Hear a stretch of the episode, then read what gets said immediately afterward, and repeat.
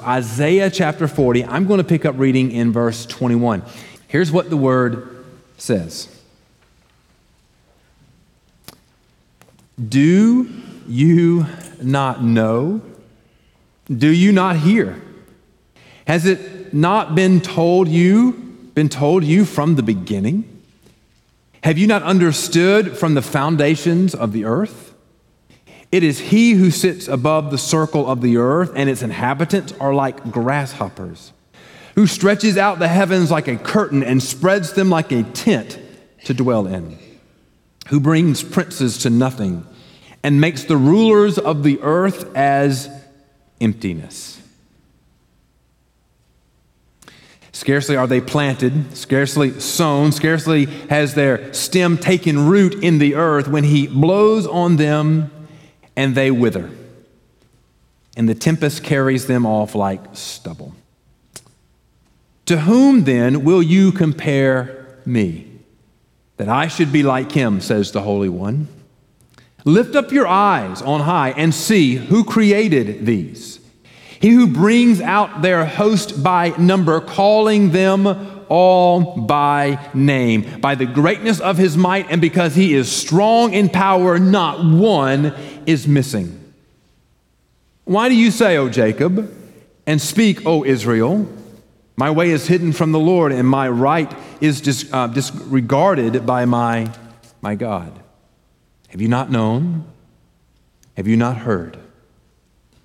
The Lord is the everlasting God, the creator of the ends of the earth. He does not faint or grow weary. His understanding is unsearchable. He gives power to the faint, and to him who has no might, he increases strength. Even youths shall faint and be weary, and young men shall fall exhausted. But they who wait on the Lord shall renew their strength. They shall mount up with wings like eagles. They shall run and not grow weary. They shall walk and not faint.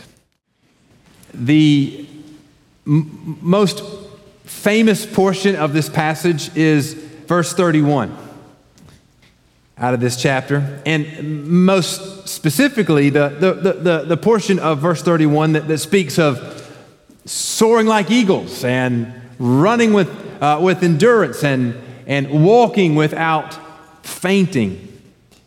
This imagery appeals to us. Um, but, but, it, but I want us to see today that that imagery is the response to what has gone before. It comes in a greater, more beautiful context of encouragement to a people who had known chastisement by God and had begun to wonder if they were up to the, the calling of God, the challenging of God. In the beginning of this chapter, God speaks to his people and he says, Comfort, comfort my people, says your God. Speak tenderly to Jerusalem and cry to her that her welfare is ended, that, that her warfare is ended, that her iniquity is pardoned, and she, that she has received from the Lord, the Lord's hand, double for all her sins the historical context in which this word was spoken was that Israel, God's people, because of their sin and God's judgment over their sin, were in Babylon as, as captives, as uh, conquered people. And God was bringing about their restoration back to Jerusalem. And they were being called to leave Babylon, where they had built lives and settled in and calling them to go back to Jerusalem that had been left desolate to rebuild the temple, to restart their lives. And frankly, a lot of them probably thought, this is way beyond us. Maybe some thought God had forgotten about them and just left them uh, to, to be in Babylon forever. Maybe others um, recognized that God was moving, but still thought that what He was calling them to, to go back and rebuild and start over, was just way beyond them. And so, into that context comes chapter 40, where, where God, through the prophet Isaiah, is encouraging his people. What he has called them to, they, they will not do in their own power and in their own might. What they will do will be according to the power and the might and the provision of God. The greater context of chapter 40 is a call to behold the glory of God and know that God stands alone on His glory and in, in, His power, and in His glory and in His power is hope. Here is the context. This is the whole sermon in one sentence. If you turn your attention to God, the problems of this world get awful small. But if you look at the problems of this world, they will overwhelm you. And so the prophet, God through the prophet Isaiah, is calling his people to look and see, to behold the glory of God. So, with that in mind, I want us to think in these, these ways this morning. Number one, I want to walk through the passage and declare to you that when you consider the glory of God, whatever else you want to compare it with, there is no comparison to the glory, the might, the power of a living God. And the, the, the, prophet is calling you, God is calling you, come and look, come and see, come and compare. What do you compare with the glory of God? And you will discover nothing compares to the glory of God. And then two promises, and that is that God knows all things. He knows where you are, He knows what you are, He knows where you've been, He knows where you're going to be. He knows where you are, He's not forgotten about you. And then, secondly, He is providing for you to be obedient to His call and His plan in your life. Let's begin where the, where, where the passage begins, and that is that there is no comparison. Just look with me again in verse 21. It begins with a question Do you not know? Do you, did you not, do you not hear? It has been from, told you from the beginning. Have you not understood from the foundations of the earth? It is He who sits above the circle of the earth, and its inhabitants are like grasshoppers, who stretches, who stretches out the heavens like a, a curtain and spreads them like a tent to dwell in, who brings princes to nothing and makes the rulers of the earth as emptiness. That is imagery of the greatness of God. And the point here is that when you, can, when you compare God to everything on the side of creation, God is more glorious than the heavens and the earth. In fact, in, in verse 21, when the, when the question comes, do you not know? Do you not hear? This has been true from the foundations of the world. The point that the prophet is making is this is an obvious truth.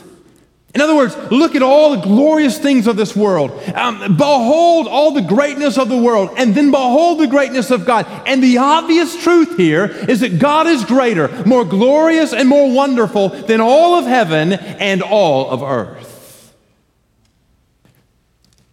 All of creation demonstrates the glory of God. I was listening to someone speak other day about the vastness of the universe. Now, they started the conversation from a position of much more intelligence than I entered the conversation. They were trying to explain how big the universe is, and that's just the parts that we have been able to see.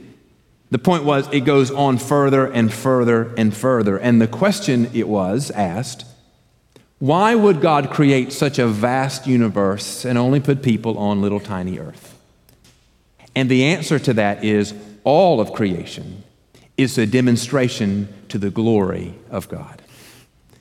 There's nothing about creation that is small and simple. All of creation blows our mind by its glory, by its majesty, by its vastness. That is true from the smallest of atoms to the most vast expanse of the universe. That is true for the intricacies of the human body, to the, to the consistency of the rising and the setting of the sun. All of creation, all of creation testifies to the glory of God. And the, the prophet says, Do you not know? Do you not hear? Look up, see the glory of creation, and know the glory of God's greater than that. The, verse 22 says the creation cannot contain him. He is above it, he is greater than it. Eh, eh, creation in all its greatness cannot contain the, the fullness of God. He's bigger than creation, he's grander than creation, he's more glorious than creation. The inhabitants of the earth, the Bible says, are like grasshoppers. Now, that's not to diminish your value, but it is, a, it is a comparison to the glory and might of God. We are small compared to him. The heavens are like a tent, cannot contain him. The things of this world testify, testify to us of our weakness. You know, the reality is when you're looking at the things of this world, when you've given your attention to the things of this world, they seem big, mighty, and great. Some of you right now have some heavy things on your heart. And part of the heaviness of your heart is that you've been looking all week at how big and mighty the things of this world are. You're scared, you're overwhelmed, you're concerned. But the truth is, your circumstances seem overwhelming and, and, and, too great to overcome as long as your attention is given only to your circumstances. The prophet is calling us to look past the splendor of this world, as great as it can be, and see the more glorious glory of God. Look past the powers of this world and see the greater power of the living God. And he asks the question Do you not know? And do you not hear? It is there for you to behold the glory of God. Not only does he talk about how God is more glorious in the heavens than the earth, but he also says that God is more powerful than all the rulers and powers of this world. It's what he's getting at in verse 23, 24 all, to, to, through 26. He talks about bringing princes to nothing. But then he, in verse 24, he says, Scarcely, scarcely they are planted, scarcely uh, sown, scarcely they, they, has their stem uh, taken root in the earth when he blows on them and they wither and the tempest carries them off like stubble. In other words, they become like dust in the wind. Now, the point here is that beyond the physical world, we often look at the, the, the, the, the people power of this earth. So when I, when I say people power, I mean political leaders, military leaders, and, and those of great wealth. And from the perspective, the earthly power of man often seems great, unshakable, and overwhelming. When the government does something you don't like, it seems like a force that you cannot, you cannot combat. When there's someone in your life that has a power dynamic greater than you, it seems like a force that you cannot combat. When, when, when, when, when uh, movements of society and culture and those sort of things move against you, it seems like a power too great and too mighty for you to combat. And what does the prophet say about the power of God? That it's greater than all of this. From God's perspective, the earthly power of man has no standing, no comparison. Verse 23 he says, Who brings princes to nothing and makes the rulers of the earth as emptiness? The answer to that is God does. There's no threat or challenge to God. In verse 24, he says, When he blows on them, they become like dust. In other words, it's not even an effort of the living God to topple them where men count armies and lands to demonstrate their power, God counts stars and planets. Look at what he says in just the next passage. He talks about, um, in verse 25, to whom will, uh, then will you compare me? If not the, the, the glory of the earth and heavens and not the, the powers of men? In verse 26, lift up your eyes to the high and see who created these, speaking about the heavens, the stars, and the planets. He who brings out their host by number, calling them all by name. In other words, I put them there and I name them and I know them all. We count armies and lands and wealth to demonstrate our power. God counts the stars and the planets to demonstrate his power. And the point is, there is no contest and there is no debate. God is great and greatly to be praised. Do you not know? Do you not hear this obvious truth that our God is great and mighty? That there is nothing in heaven or on earth that compares to the glory and the majesty and the power of our God. Amen. That's where we begin. Whatever challenge is in your life, Whatever threat you are facing, whatever circumstance seems overwhelming to you, the prophet doesn't begin with the practicality, the logistics, or the particulars of whatever it is that you're dealing with. He begins with moving our attention to the glory of God.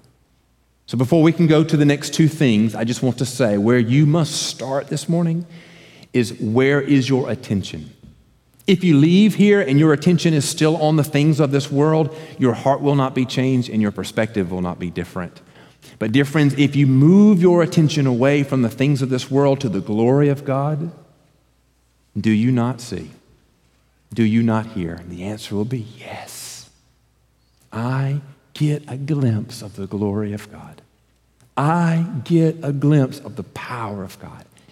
And that gives you the perspective to understand the next two things. Now, the next two things number one, God knows all things. Look in verse 27 with me. So, this is the, the, the um, he's, he's talked about he knows all the stars. In verse 27, um, this is revealing the heart of Israel, so God's people. And it says, Why do you say, Jacob, and speak, O Israel? My way is hidden from the Lord, and my right is um, disregarded by my God. The question there that is, that, that is being revealed is it feels like, maybe to the people who are in Babylon, that it's, it's been years now since they've, they've been taken to Babylon. Some have been born in Babylon, and, and the likely feeling is God's forgotten about us. Maybe some are saying because of our sin, the chastisement of God, God's given us, forgotten us, and just let us go. Others maybe thought, we're, listen, we're a long way from home. God's forgotten who we are, what we are, what we need. It seems like it's been a long time. But this is what the prophet is saying I know where you are. I know where you are. God knows where you are. Now, it already says that he has numbered or and named the stars. That's verse 26. And here is a simple understanding, friends. If God knows the number and the name of every star and planet, not just in the galaxy that we can see, but in the expanse of all that is, dear friends, He knows your name too. And if He knows the farthest planet and the farthest star and has counted it and numbered it, there is nowhere you can be or go that God does not know where you are. Dear friends, He knows where you are. Israel was complaining that God didn't know their suffering and hardship. It had been a long time since they had been in captivity. The journey back to Jerusalem was going to be difficult. They faced all kinds of hardships to, uh, to rebuilding the temple and rebuilding their lives. God heard their complaints, but is reminding them that He has not forgotten where they are, that he, is, uh, that he has not forgotten whose they are, and that he has not disregarded them. In other words, listen, dear friends, I've been working for your redemption since before you even knew you were going to Babylon. Though they may not have been aware, there was never a moment that God was not aware of their heart, of their suffering, of their discipline, and was working for their redemption. Now, their circumstances were not good. But God was working through every moment to provide for His will and His people. One of the commentators I often read wrote this about this passage. He says, Someone has defined circumstances as those nasty things you see when you get your eyes off of God. If you look at God through your circumstances, He will seem small and very far away. But if by faith you look at your circumstances through God, He will draw very near and reveal His greatness to you. Here's a beautiful truth, friends. You can feel lonely and isolated right in the middle of town, and you can feel to be in the most intimate presence of God on the other side of the, uh, of the world. The difference is not your physical location. The difference is do you understand that God knows where you are? And that changes everything. It changes everything. The God who created all the heavens and the earth, who is greater than all the heavens and the earth, there is nowhere you can go to escape his presence. And whether it's across the street, across the state, on the other side of the globe, God knows where you are and you have not been disregarded by him. But not only that, if you look in verse 28, the, the prophet tells us that God is never distracted. So look at what he says when, they say, you know, they say, my, my right has been disregarded uh, by my God. But, but in verse 28, there's a, again the question Have you not known? Have you not heard? The Lord is the everlasting God, the creator of the, uh, of the ends of the earth. He does not faint or grow weary, his understanding is unsearchable. God is never distracted. Here again, the prophet asks the double question Have you not known and have you not heard? Now, here I think what is happening is God's people are projecting upon the Lord their own weaknesses. Here's what's true about us. For each of us, circumstances and trouble absolutely can distract us, can burden us, can cause you to grow weary and tired, can, can require you, forcibly require you to rest.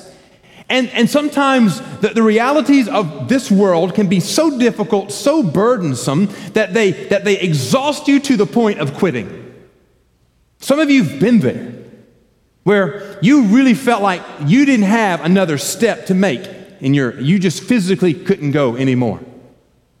Maybe that's been at a work, maybe that's been at some other task at home, maybe that's been in some relationships that you've had where you're so exhausted that you literally are withdrawing because you just can't go any, any further.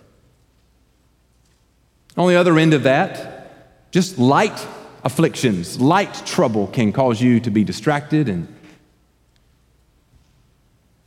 disconnected. The prophet says, though, of God that he is everlasting that is the creator of the ends uh, of, the, of the earth, and he does not faint, and he does not grow weary. Here's what he's saying it does not matter what befalls us. There has been, there is not, and there never will be a moment where God loses sight of you or anything else. I mean, you, you think about the the vastness of the universe and how that overwhelms us, think about the knowledge of God. He has named and counted every star, He knows their place, they are never out of His mind. Every person that has, is, and will ever live also is named. Hairs are numbered, number of days are known, and they are never out of the mind of God. He's never distracted. He's never too burdened to give you attention. He's never so overwhelmed that he cannot provide. He's never so exhausted that he has nothing left to give. No matter what you have done, God is not weary of you. God is not tired of you. God is not disengaged from you. No matter where you are, God is not weary of you. He is not tired of you. He is not disengaged from you. No matter how far away from God you have gone, God is not weary of you. God is not tired of you. God is not disengaged from you. In every moment, God is actively working for His will and your blessing. In every moment, God is compassionately focused on His will and your blessing. In every moment, God is indefatigably providing for His will and your blessing. Have you not known and have you not heard? God is not growing weary and he does not, he provide, he, he has not lost sight of you. He knows all things. He knows where you are. He knows what you need. And then secondly, the third thing here is that God provides all things. Now this is, gets to the, to the portion of the passage that, oh, we, we like. Beginning in verse 39, excuse me, beginning in verse 29, it says, He gives power to the faint, and to him who has no might, He increases strength. Even young folks, it says, shall faint and be weary, and young men shall fall exhausted. But they who wait on the Lord shall renew their strength. A couple of things here. He gives power to the faint faintness in this sense comes from two sources. You can be faint because of overwork, or you can be faint from being overwhelmed. Now, if you're faint from being, faintness from overwork comes from when you are so physically depleted that no matter your desire, no matter what you want to do, you cannot physically continue. So you faint, you've fallen out because you're so physically tired. But there also is a faintness that comes from being overwhelmed. And faintness from being overwhelmed comes when the task ahead is so unpleasant or seemingly beyond your ability that you lose the heart and drive to continue. Some of you have been there. When you've been given a task at work that you're not skilled for, that you don't have the, the knowledge of, and it just overwhelms you, and you just think, I, I, I can't do it.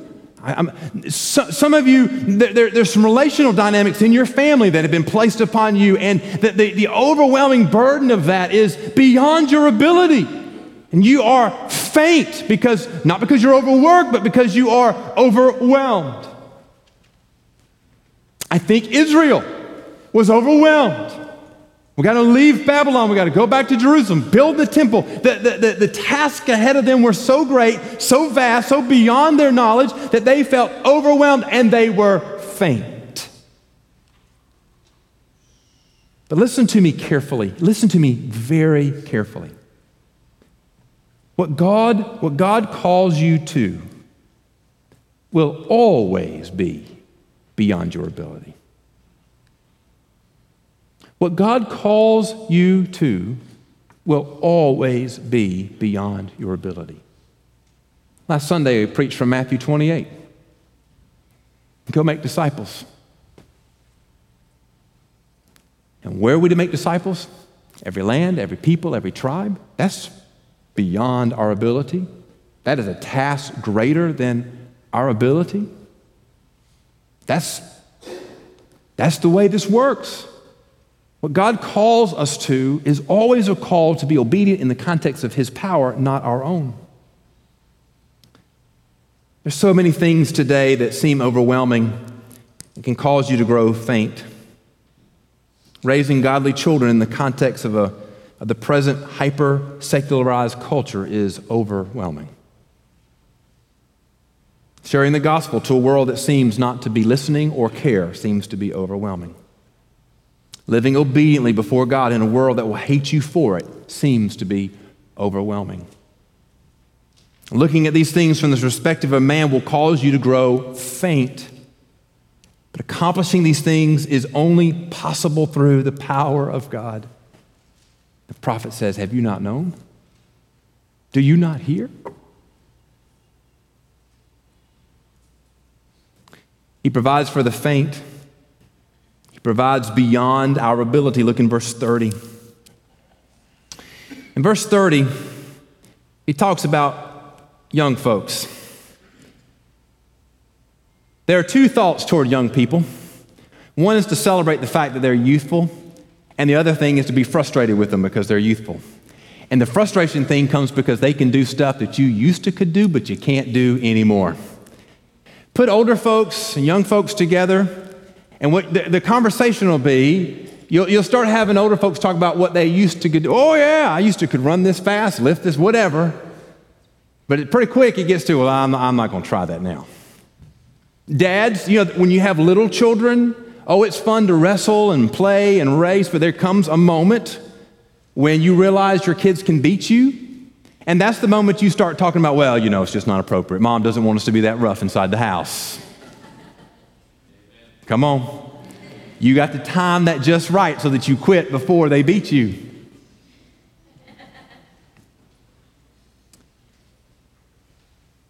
So often, our first response to obedience is to do so in our own strength. There is an arrogance that is natural to youth because the strength of youth is so abundant. It'll make you mad. I get out and run, run every day. Some kid shows up, hadn't, hadn't run a mile in three months, and beats me. Makes me a little mad, just gonna tell you. They run by me, not even breaking a sweat, and I'm huffing and puffing and doing everything I can. There's an arrogance to that. They don't have to train, they don't have to work hard for a lot of things because of the strength of youth. But the prophet recognizes that there is even a limit to the strength and endurance of youth. Even the youngest and most healthy are, are, are falling to exhaustion. And if even if, if, if the youngest and most healthy are falling to exhaustion, then the question is, what hope is there for anybody else? So if the young folks are falling out, they've given up to exhaustion because uh, they, they, are overwhelmed by what is coming, then, then, then the obvious answer is, what's the hope for anybody else who doesn't have the advantage of the strength of youth? And this is the point. The point is, there's no hope in your ability to begin with. It doesn't matter if you're the strongest, you're the fastest, then the youngest, the most whatever, no matter how great, no matter how well trained, no matter how well prepared, there's no hope in our ability because if you try to do the work of God in the strength of man, you will grow faint and you will quit. The strength that God provides is greater than what you can know in your own ability. And the prophet is calling us to look beyond what you can do and to look to the Lord. He gives power to the faint, He gives beyond our ability, and He gives according to His unlimited supply. Verse 31. But they. So verse 30 is don't give any hope, don't give any, don't give any look to your ability. But verse 31 says, But they who wait on the Lord shall renew their strength. They shall mount up with wings like eagles. They shall run and not be weary. They shall walk and not faint. Verse 30 is a warning that your strength is not enough. Verse 31 points to the true source of power to accomplish the will of God. The word there for wait doesn't mean that we sit around and do nothing. It means to hope, to look to God for all that we need. The word therefore renew means to exchange as taking off old clothes and putting on new, to be fresh, to be made new. And he gives three images here of those who are renewed by waiting on the Lord soaring like an eagle, running and not growing tired, walking and not fainting. To soar like an eagle is to do great things for the Lord. The imagery here is of the majesty and power of eagle's flight, and it points to what God can do and will do through us when we wait on the Lord. I, think too often when we hear soaring like an eagle, we think about something that is for us, to us, for our benefit. But I think the imagery there really is more about what God does. When God uses you, there is great things to be done. When God is working through you, there are glorious things to be done because we're working and, and acting according to the power of God, the will of God, and, and empowered by God. This is not about you doing great things. This is about God doing great things. And those who wait on the Lord will renew their strength and will do great things for the living God. Will also run and not grow weary. Can I confess to you that the closer we get to walking, the more I identify with this passage? Often the challenges are, uh, of life are many and great. And there are times when these challenges seem to multiply and can threaten to overwhelm you. And the strength of the Lord, He gives the ability to continue without growing weary or quitting. When you're a runner, you have to be strategic about your route. I like to do the hard stuff first. I was in Rome this week problem with living in Waycross is there's not a hill in sight. Amen? It's not a problem until you go somewhere else and there's not a flat place in sight. For South Georgia boy, that's pretty hard on us. So in Rome, Georgia this week, I knew I was going to have to deal with some hills. And so I, I, made sure that my route, all the hills were first. So the second half of my run was all downhill. But there's strategy in that doing the hills first, because if you do the hills last, you're going to have to deal with that mental game. I'm tired. I'm, I'm, physically spent. And when you get tired and physically spent, and you see the next hill and the next hill after that and the next hill after that, there's a temptation. If you're a runner, you know this. If you're a biker, you know this. Any physical activity, you know this. There's that moment, that mental game moment where you go, I could quit. I mean, nobody knows. I don't have to tell anybody how far I ran today. I don't have to tell anybody how far I biked today. I don't have to tell anybody how far I swam today. There's that moment where you're working in your mind, I could quit. I know I plan to go further, but I could quit. And what, what, what the imagery here is, is that those who wait on the Lord got to renew their strength. That when the pressures of just life come, when the difficulties come, when the hills come, God will provide for you to keep running even when you want to quit.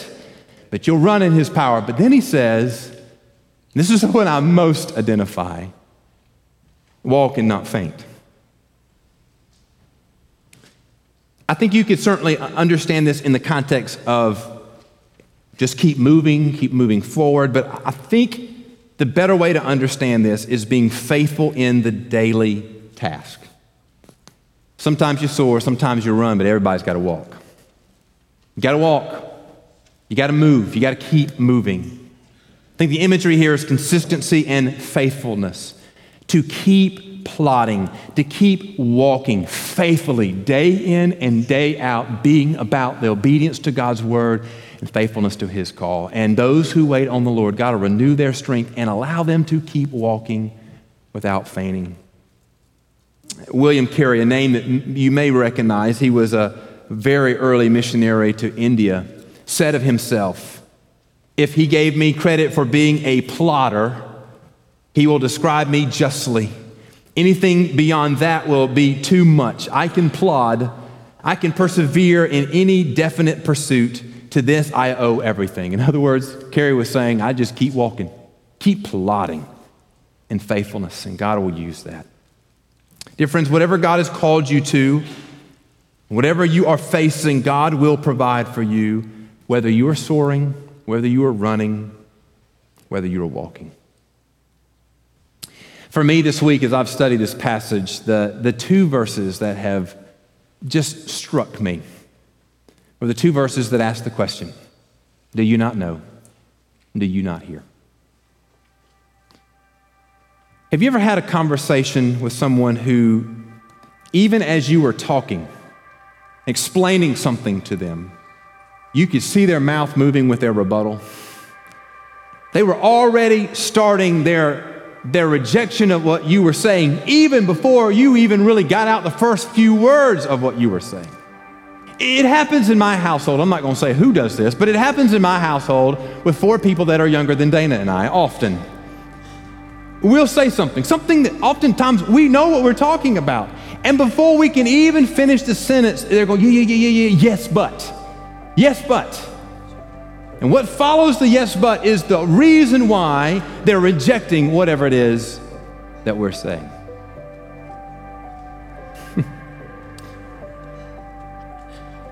Friends, I think some of you right now, God's been speaking and all you've been doing is going, yes, but.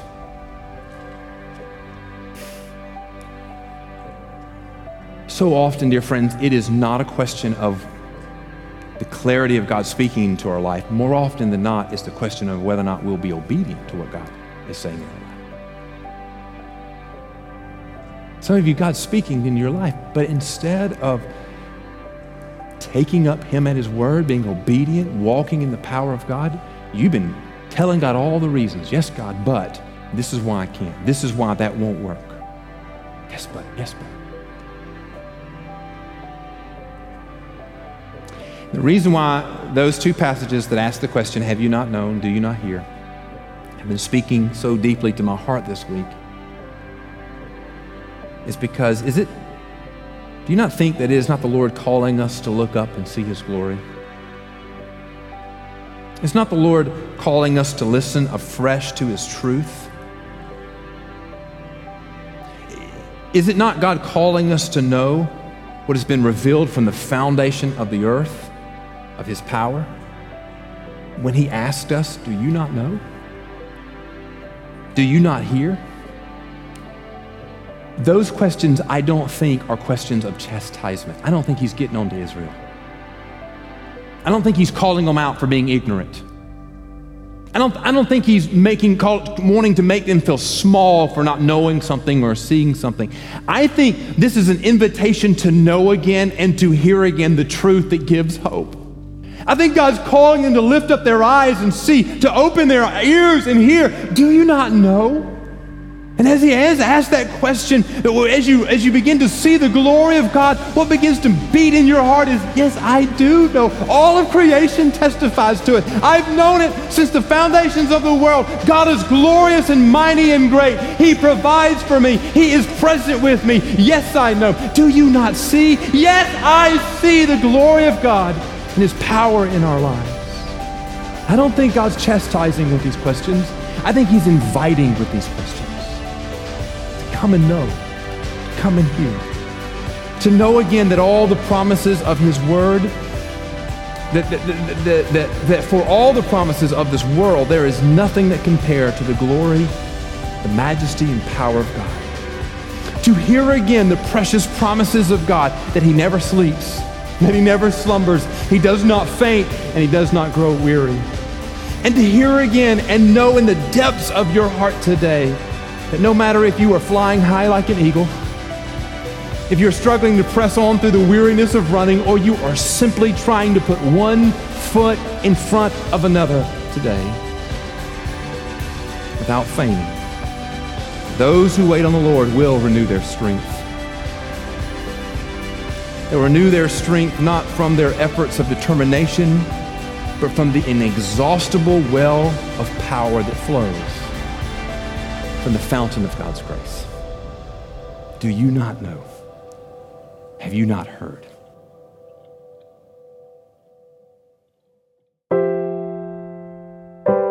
Thank you for listening to All for the Kingdom, a weekly podcast of my preaching ministry. For more sermons, blog posts, and other related content, go to bensmithsenior.org. That's bensmithsr.org. I am the pastor of Central Baptist Church in Waycross, Georgia. I would love for you to join us this coming Sunday at 201 Ava Street here in Waycross. Our morning services begin at 10:30 a.m. For more information about Central Baptist, go to cbcwaycross.org. Again, thank you for listening, and until the Lord returns, let us live each moment all for the King and all for the kingdom.